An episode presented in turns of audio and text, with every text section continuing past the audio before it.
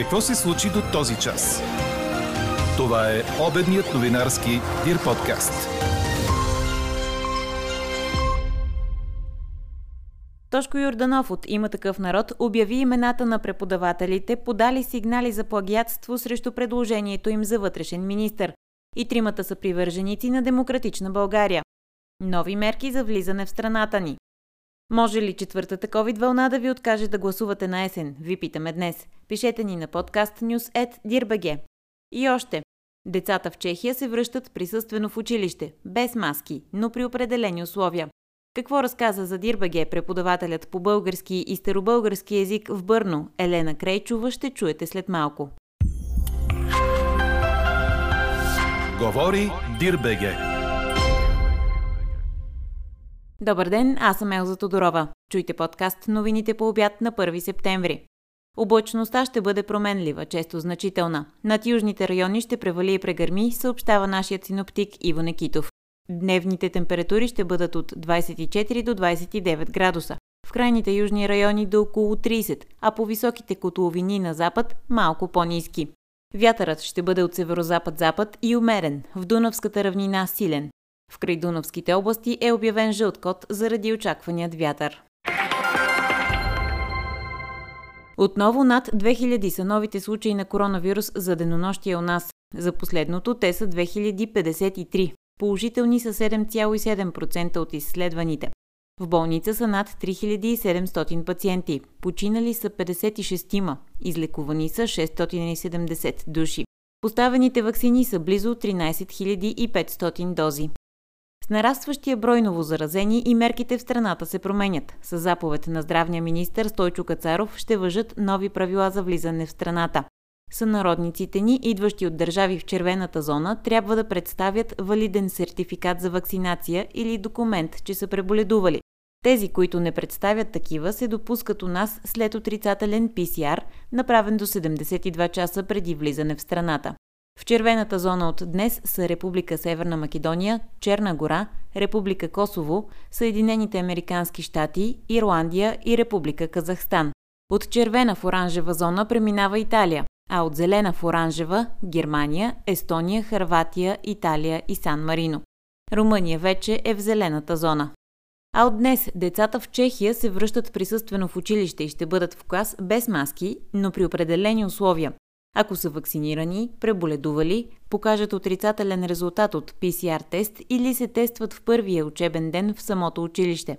Масово тестване с бързи тестове чрез слюнка е планирано за всички ученици, които нямат изброените документи. Разказа пред Дирбеге Елена Крейчова, преподавател по български и старобългарски язик в Масариковия университет в Бърно, която е и майка на две деца. По думите й, ако дете, което няма нужния документ, откаже да се тества, ще бъде задължено да стои в класната стая с маска. Учителите също трябва да представят доказателство, че са вакцинирани, преболедували и са направили PCR тест. Иначе минават през бърз тест и ако откажат остават с маска. Според данните, цитирани от Елена Крейчова, към момента малко над 55% от населението на Чехия е вакцинирано срещу коронавирус. При децата до 17 години обхватът е 12%, при студентите около 52 на 100 учениците и а, учителите, съответно и студентите и преподавателите, не е необходимо да бъдат с маски в час. С маски ще носят само в а, общите помещения. В училището, например, по коридорите, с маски задължително ще бъдат тези ученици, които не са вакцинирани и които отказват да бъдат тествани. Те ще бъдат с маски както по време на час, така и по време на междучастата и няма да има възможност да участват в часовете по пеене и по физическо възпитание. Цялото общество осъзна, че всъщност ходенето на училище не е само получаването на някакви знания по някакви предмети. Ходенето на училище означава нещо много повече. Децата е много осезателно на всяка възраст почувстваха липсата на това да попадат в различни комуникативни ситуации. Техният социален живот пострада изключително много и това е големия грях, може би, на нашето общество, на политиците, на отговорните, на лицата на отговорни постове, че жертват първо децата. В момента, когато нямаше, да кажем, дезинфектанти, нямаше маски, имаше един такъв период, разбира се, нямаше вакцини и а, цялата вина, като че ли за разпространението на COVID се стовари върху тези деца, никой не се запита след това дали няма и други места, на които може би COVID се разпространява по-бързо от училищата, а, никой не направи някакво изследване, базирано на данни, на факти, че точно в училище децата най-много се заразяват.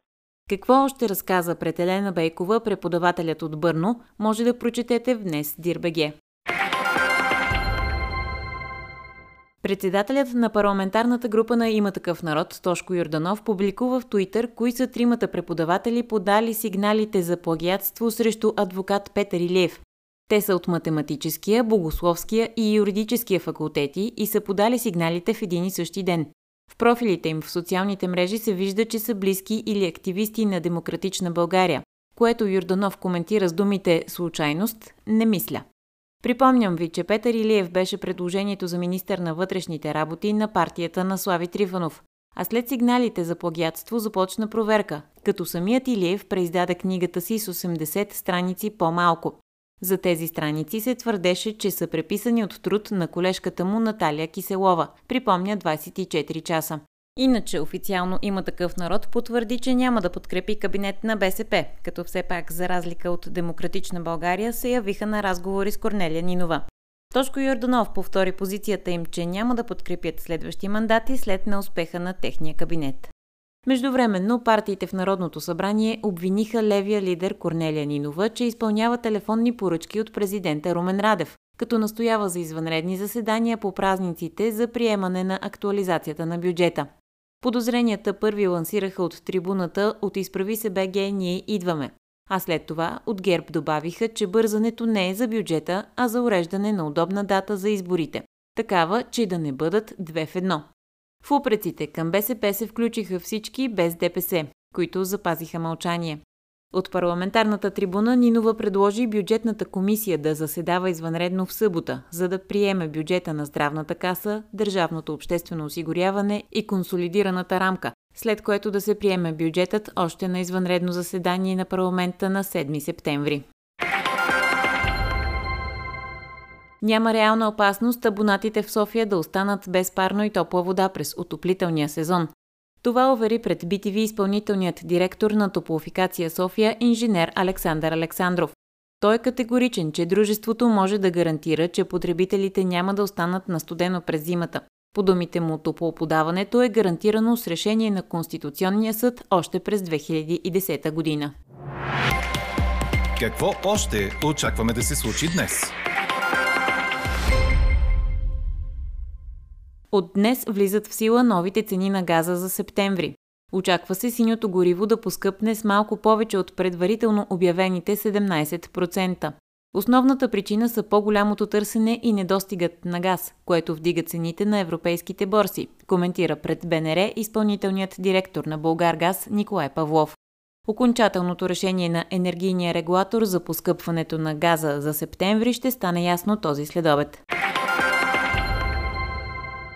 В търговската мрежа и онлайн магазините от днес започва въвеждането на нови енергийни етикети на светлинните източници.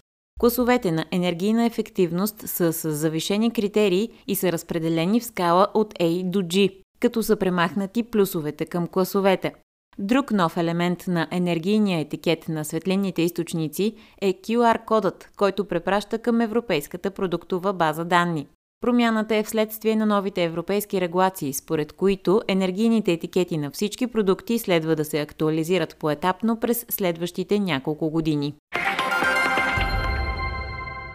Националният осигурителен институт започва да изчислява по нов механизъм пенсиите на хората, които ще се пенсионират и които ще получават втора пенсия от частните фондове, припомня БНР.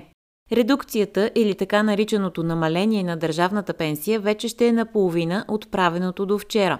Промяната гарантира по-висок размер на изплащаните от Осигурителния институт пенсии за осигурените и във втория пенсионен стълб. Четете още в Дирбеге! Виктория Томова отпадна в първия кръг на откритото първенство на Съединените Американски щати по тенис, след загуба от Уорън Дейвис в 3 сета – 2 на 6, 6 на 2 и 3 на 6. Матчът продължи час и 45 минути, като българката имаше своите шансове и направи много силна игра, особено във втория сет, спечелен убедително, съобщава Корнер. Американката Дейвис бе фаворит преди срещата. Тя е номер 98 в ранглистата, а Томова стартира деня като номер 117. От понеделник Виктория ще е първата ракета на България, вече като номер 113 в класацията, докато загубата на Цвети Пиронкова също в първия кръг я прати с близо 70 места назад в ранглистата. Единственият български представител на турнира остава Григор Димитров. Днес от 18 часа той ще се изправи срещу австралиеца Алексей Попирин в матч от втория кръг. Чухте обедния новинарски Дир подкаст. Подробно по темите в подкаста четете в Дирбаге. Какво ни впечатли преди малко? България има талант. Не спираме да бъдем удивлявани от културното богатство на страната. С това възклицание във Фейсбук реагира американският посланник у нас Херо Мустафа след концерта на Соня Йончева и Пласидо Доминго с нощи. За него се събраха меломани от цял свят, а публиката наброяваше поне 5000 души, сред които и президентът Румен Радев. Естествен декор на концерта, смятан за едно от музикалните събития на годината, бе храм-паметникът Александър Невски. А какво ще кажете за това? Неблагоприятният сценарий за голям брой заразени от COVID-19 се реализира. През следващата седмица случаите на заразени може да достигнат 2300-2400, сочат прогнозите на математика професор Николай Витанов. Пред нова телевизия той каза, че до края на септември ще сме с висока смъртност. Обхватът на заразата расте. И това ще продължи, предупреждава Витанов. Ето защо ви питаме, може ли четвъртата COVID вълна да ви откаже да гласувате на есен? Гласувайте и коментирайте по темата в страницата на подкаста. Експертен коментар очаквайте във вечерния новинарски подкаст точно в 18. Слушайте още, гледайте повече и четете всичко в Дирбеге.